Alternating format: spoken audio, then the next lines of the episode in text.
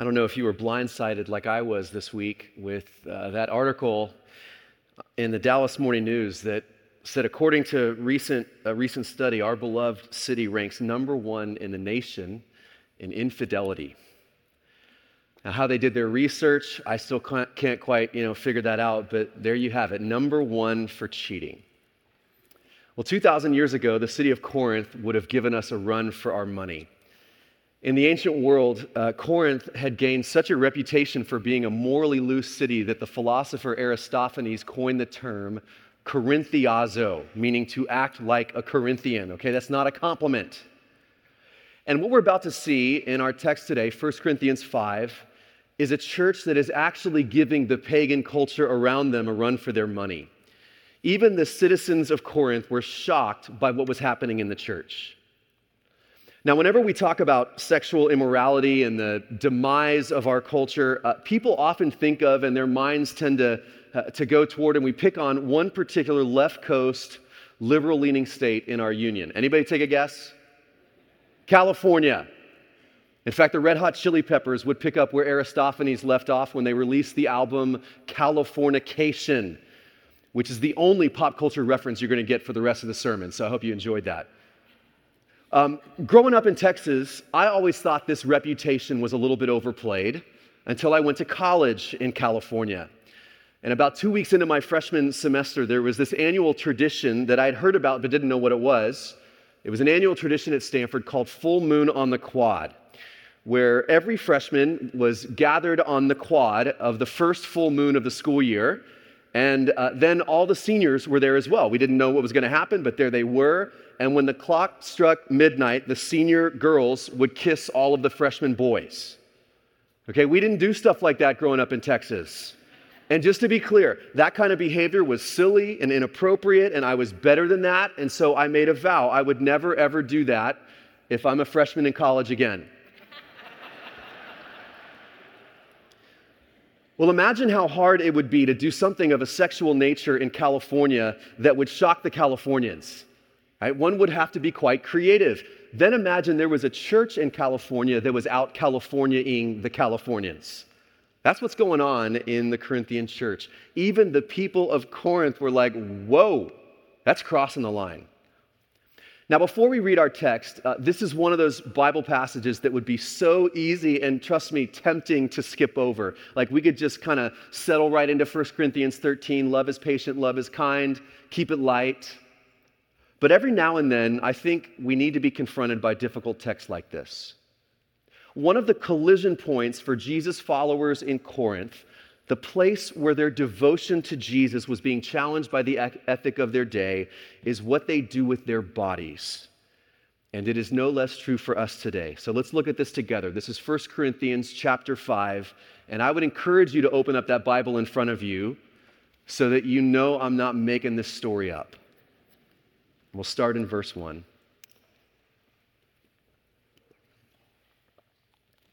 Paul says, It is actually reported that there is sexual immorality among you. And the Greek word there is the word porneia. It's twisted or warped sexuality. And it is of a kind that is not tolerated even among pagans. For a man has his father's wife, and you are arrogant. Ought not you rather to mourn? Now, we're going to pause here and we'll come back to this. So, first, Paul talks about the problem and then he's going to lay out the punishment. So, the problem here you've got a man in the church sleeping with his father's wife, his stepmom. Notice the tense of the verb. He has his father's wife. This wasn't a one time thing or in the past, it is still happening. The woman, by the way, was not addressed, we assume, because she wasn't a Christian. She wasn't part of the church which kind of brings up an important clarification. Uh, later in verse 9, here's what Paul will say I wrote to you in my letter not to associate with sexually immoral people, not at all meaning the sexually immoral of this world or the greedy and swindlers or idolaters, since then you would need to go out of the world. Paul's concern is not with what's going on outside the walls of the church in Corinth. He is not calling us to shout as loudly as possible, You're all going to hell because of your immorality. Now, it doesn't mean that we should condone it, but we certainly shouldn't be surprised by it. And this reminds me of what Henry Blackaby once said Why are we so worried that darkness is dark? Of course it is. Paul is not calling us to unfriend everyone outside the church who doesn't meet our standards of purity and obedience. That's not what he's saying. This is about people who are in the church who claim to follow Jesus, we who are called to a way of life that is holy. And so Paul writes to them and he says, You're allowing behavior in the church that even pagans outside the church wouldn't allow. And they were just going on with church life as if there was really nothing unusual or inappropriate about it. In fact, Paul says, You're not just tolerating it, you are proud. Instead of grieving, you're gloating in your immorality. Recently, there was an NFL quarterback who was trending on social media for almost bragging about the rumors of an illicit relationship with his mom's best friend. And it's like even the suggestion that he might have done such a thing became this flex that won him more followers and more fans, not less. Paul's like, Do you even hear yourselves? The immaturity to boast in something that even pagans know is inappropriate. I mean, Paul comes down hard. This has to stop. Now, having said that, let me point out something interesting here, and I'm grateful to Vic Pentz for this insight. This is the fifth chapter in 1 Corinthians. And Paul has known about this scandal since before writing this letter. How many, you know, conservative, firebranding Christian preachers today, if they were writing 1 Corinthians, verse 1 would have started right out of the gate Dear heathens, dear fornicators, and they just would have, that's all you'd hear the whole letter. Right, but what does Paul do? In order, he addresses first in chapter 1 their pride then he goes after their divisiveness. Then they're quarreling with one another. And then, only then, in chapter 5, does Paul get around to the area of sexual failure. Then, two chapters later, we're going to run into another group of Christians in Corinth who've gone in the extreme opposite direction. They're saying sex is dirty. And so, in the same way that Paul goes after the partiers, he's about to go after the prudes as well. These super spiritual couples who believe that, that when they devoted their lives to Jesus, they should go cold turkey and never have romantic intimacy again. And Paul hears about this and he says, No, no, no, no. Stop pretending that you're super spiritual by foregoing romance as married couples. Less late night prayer gatherings and more date nights, Paul says. Well, why was Paul so concerned about this? For two reasons. First, they were taking something God said was holy and saying it's unholy. God said this was a gift, and they said, no, it's gross and it makes us impure. And Paul says that's just bad theology, it's dishonoring to God. But then another reason Paul challenged them on this, and this can be a more subtle thing, but when you take this extreme view of anything sexual is bad and evil and wrong, the end result can actually be the opposite of what you'd hoped. I'll give you an example. Some of you may remember the name Hugh Hefner, famous owner of Playboy magazine. Oddly enough, Hugh Hefner grew up in a very religious home where there was little to no affection allowed. Well, he was interviewed before his death in his Playboy mansion, and he was asked about his childhood. And here's what he said I was raised in a setting where sex was for procreation only and the rest was sin. Our family never hugged. Oh, no. There was absolutely no hugging or kissing in my family. There was a point in time when my mother, later in life, apologized to me for not being able to show affection. That was, of course, the way I'd been raised. I said to her, Mom, you couldn't have done it any better. And because of the things you weren't able to do, it set me on a course that changed my life and changed the world. Growing up, starved for affection by his own admission, Hugh Hefner rebounded in the opposite direction to make up for what he lacked as a kid. By painting sex as dark and dirty and evil, we sometimes go off the deep end in the other direction. And for centuries, churches and Christians have found themselves leaning to one extreme or the other, whether it's legalism or censorship or condemnation, anything sexual is bad. Philip Yancey has done some fascinating research on Christianity in the Middle Ages, how the church actually banned sexual intimacy between husbands and wives, wives on Thursdays because that was the day that Christ was arrested. And then eventually they banned it on Fridays because that was the day of his death. And then the church said no romance during the 40 days of Lent. And then during the 40 days of Advent, and then eventually, just in case, they threw in the 40 days of Pentecost. In fact, the church added so many days of fasting and holy days to this list that in order to follow obediently the church's rules, only 44 days a year were approved for marital intimacy. And some of you hear that and you think, man, that sounds awful. And some of you are like, where do I get a calendar like that? Right, then we find ourselves going in the other extreme in a time like we find ourselves today, where it's safe to say that the sexual behaviors within the church, research points to this over and over again, really isn't that different from the rest of the world.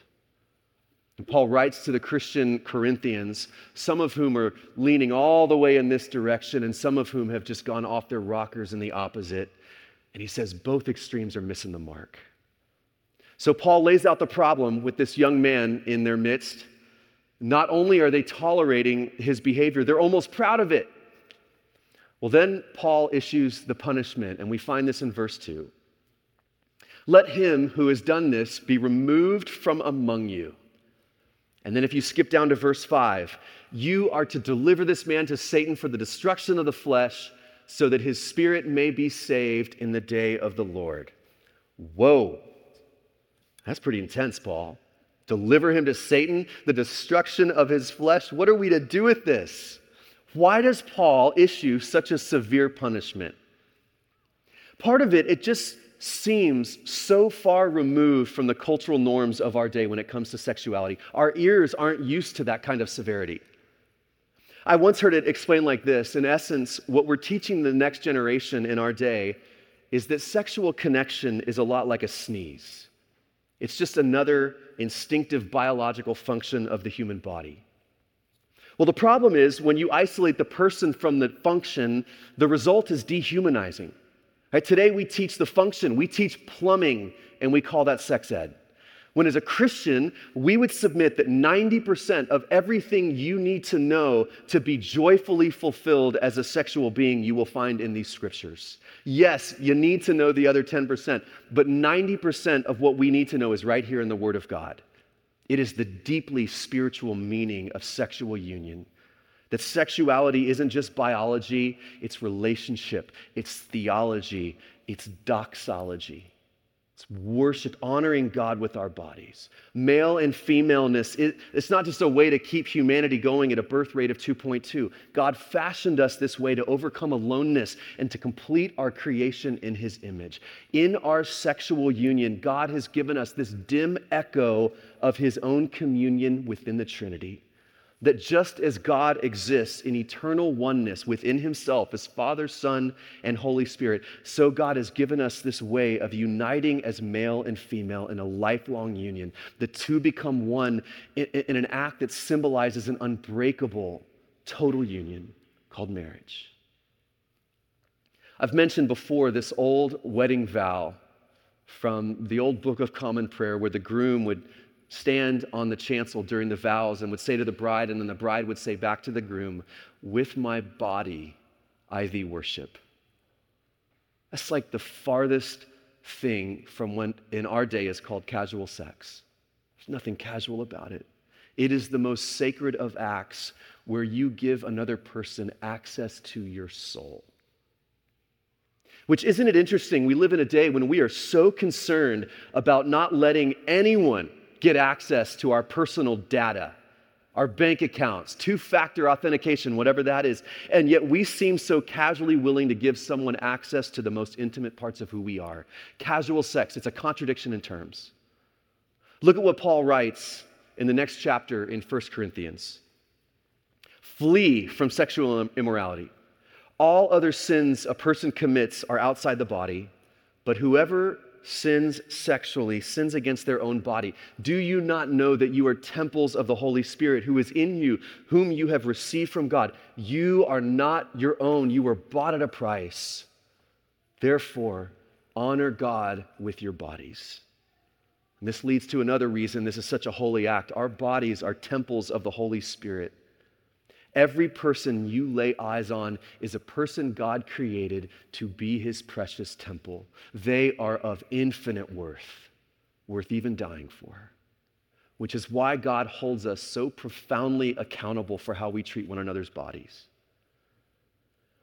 Now, let me take a moment to draw one application of this, and one that may not have been front and center in Corinth, but it certainly is today, and that's pornography. Now, porn has been around for a long time, but what's happened over the last, say, 30 years is it went from something that you had to either go somewhere to see, like on Northwest Highway, now to something that you can view in total secrecy on your phone at any moment you want. And this is where technology, while it can be such a gift, it is not a neutral thing. What technology has done to create this epidemic of warped sexuality, and it is wrecking marriages, and it is shaping a distorted view in the next generation of something that was created by God to be enjoyed in the sacredness and wonder of marriage. And it's distorting that. And I know, trust me, I know how uncomfortable this subject is. It's like nobody wants to talk about it. I don't want to talk about it. And so we keep it hidden and we keep it secret. That's one of the reasons why this addiction is so rampant, even among Christians, because, because we pretend it doesn't exist, which plays right into the devil's number one strategy, which is to get you alone and isolated and in the dark, in secret, struggling with the shame of your failure. And if that's the case for you, you're a sitting duck. You cannot, do not try to overcome this alone. So let me just share a few things that have been helpful to me, and none of this is rocket science. First thing is accountability. I, re- I meet regularly with two local pastors, two men whom I have so much respect for Mark Davis, Philip Jones. They become dear friends. And both of them have permission to ask me whenever we get together, how am I doing in the area of honoring God with my body? How's my thought life? And I'll tell you, just knowing that I have friends who are in my corner and who love me enough to ask that question and that they are going to ask me that question can help me to overcome temptation. Don't go at it alone. Another daily practice for me, and this may or may not be helpful for you, but I have a little um, deck of prayer cards that I have right next to my Bible, and I go through these every morning, and they're prayers for certain people in my life or certain scripture verses that I want to be a true north for me for the rest of the day. And one of these cards uh, simply has the words, You are not your own, you were bought at a price, honor God with your body. And just beginning my day with these words, You were bought at a price honor God with your body. It reminds me of what is true about me and of every person I will interact with throughout the course of the day. And that helps me to govern my thoughts. In fact, our creative team took this a step further. They want to fight technology with technology. And so we created an iPhone wallpaper with this verse. And just as a reminder for the 350, let's be honest, you, some of you look at your phones way more than 350 times a day, but every time you were bought at a price. Honor God with your body. Uh, you can download this. There's a QR code and a link in the worship guide, um, or you can ask your grandkids to help you download this. and you can make this. I've made this my phone wallpaper, right? Especially if you got the new iPhone. What are we on? The 27, iPhone 27 this past weekend. Honor God with your body. So back in our text, Paul says you need to put this man out of your fellowship hand him over to Satan for the destruction of his flesh. And we read that and we're like, man, I know this is serious business, but isn't that a little harsh? Well, according to the writer Ken Bailey, it's actually, there's actually surprising restraint in Paul's response. First of all, Paul could have gone the way of Jewish law, which would have meant stoning this man to death. He could have taken this to the Roman courts, which would have required this man be arrested and punished severely by the state. Instead, Paul says, throw him out of the church. Think about the consequence of being removed from this community. Right? It's not like our day where he could just walk down the street to the next church, right? There is no second church in Corinth.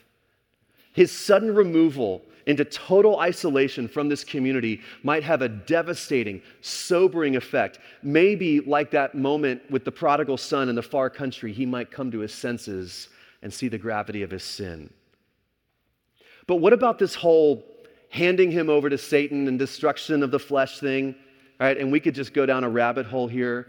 Uh, there are some scholars who think hand him over to Satan for the destruction of the flesh basically meant look, ultimately, the best way to save this guy is to let him die so that he can just go be with Jesus. I mean, it'd be better for him to get to heaven sooner than to keep messing up himself and his, his and other lives. In other words, uh, one writer said he would arrive in heaven as a shipwrecked, shipwrecked sailor, but at least he would arrive. Okay, that's one possible reading, but I don't think it's the right one.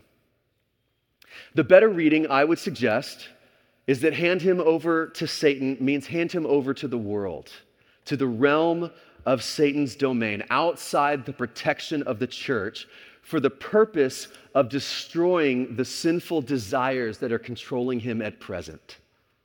One scholar said it's almost like dropping a rebellious soldier into enemy territory to wake him up. Either way, the purpose, verse 5, so that he may be saved. It is for his good and his ultimate redemption. Discipline always has that goal.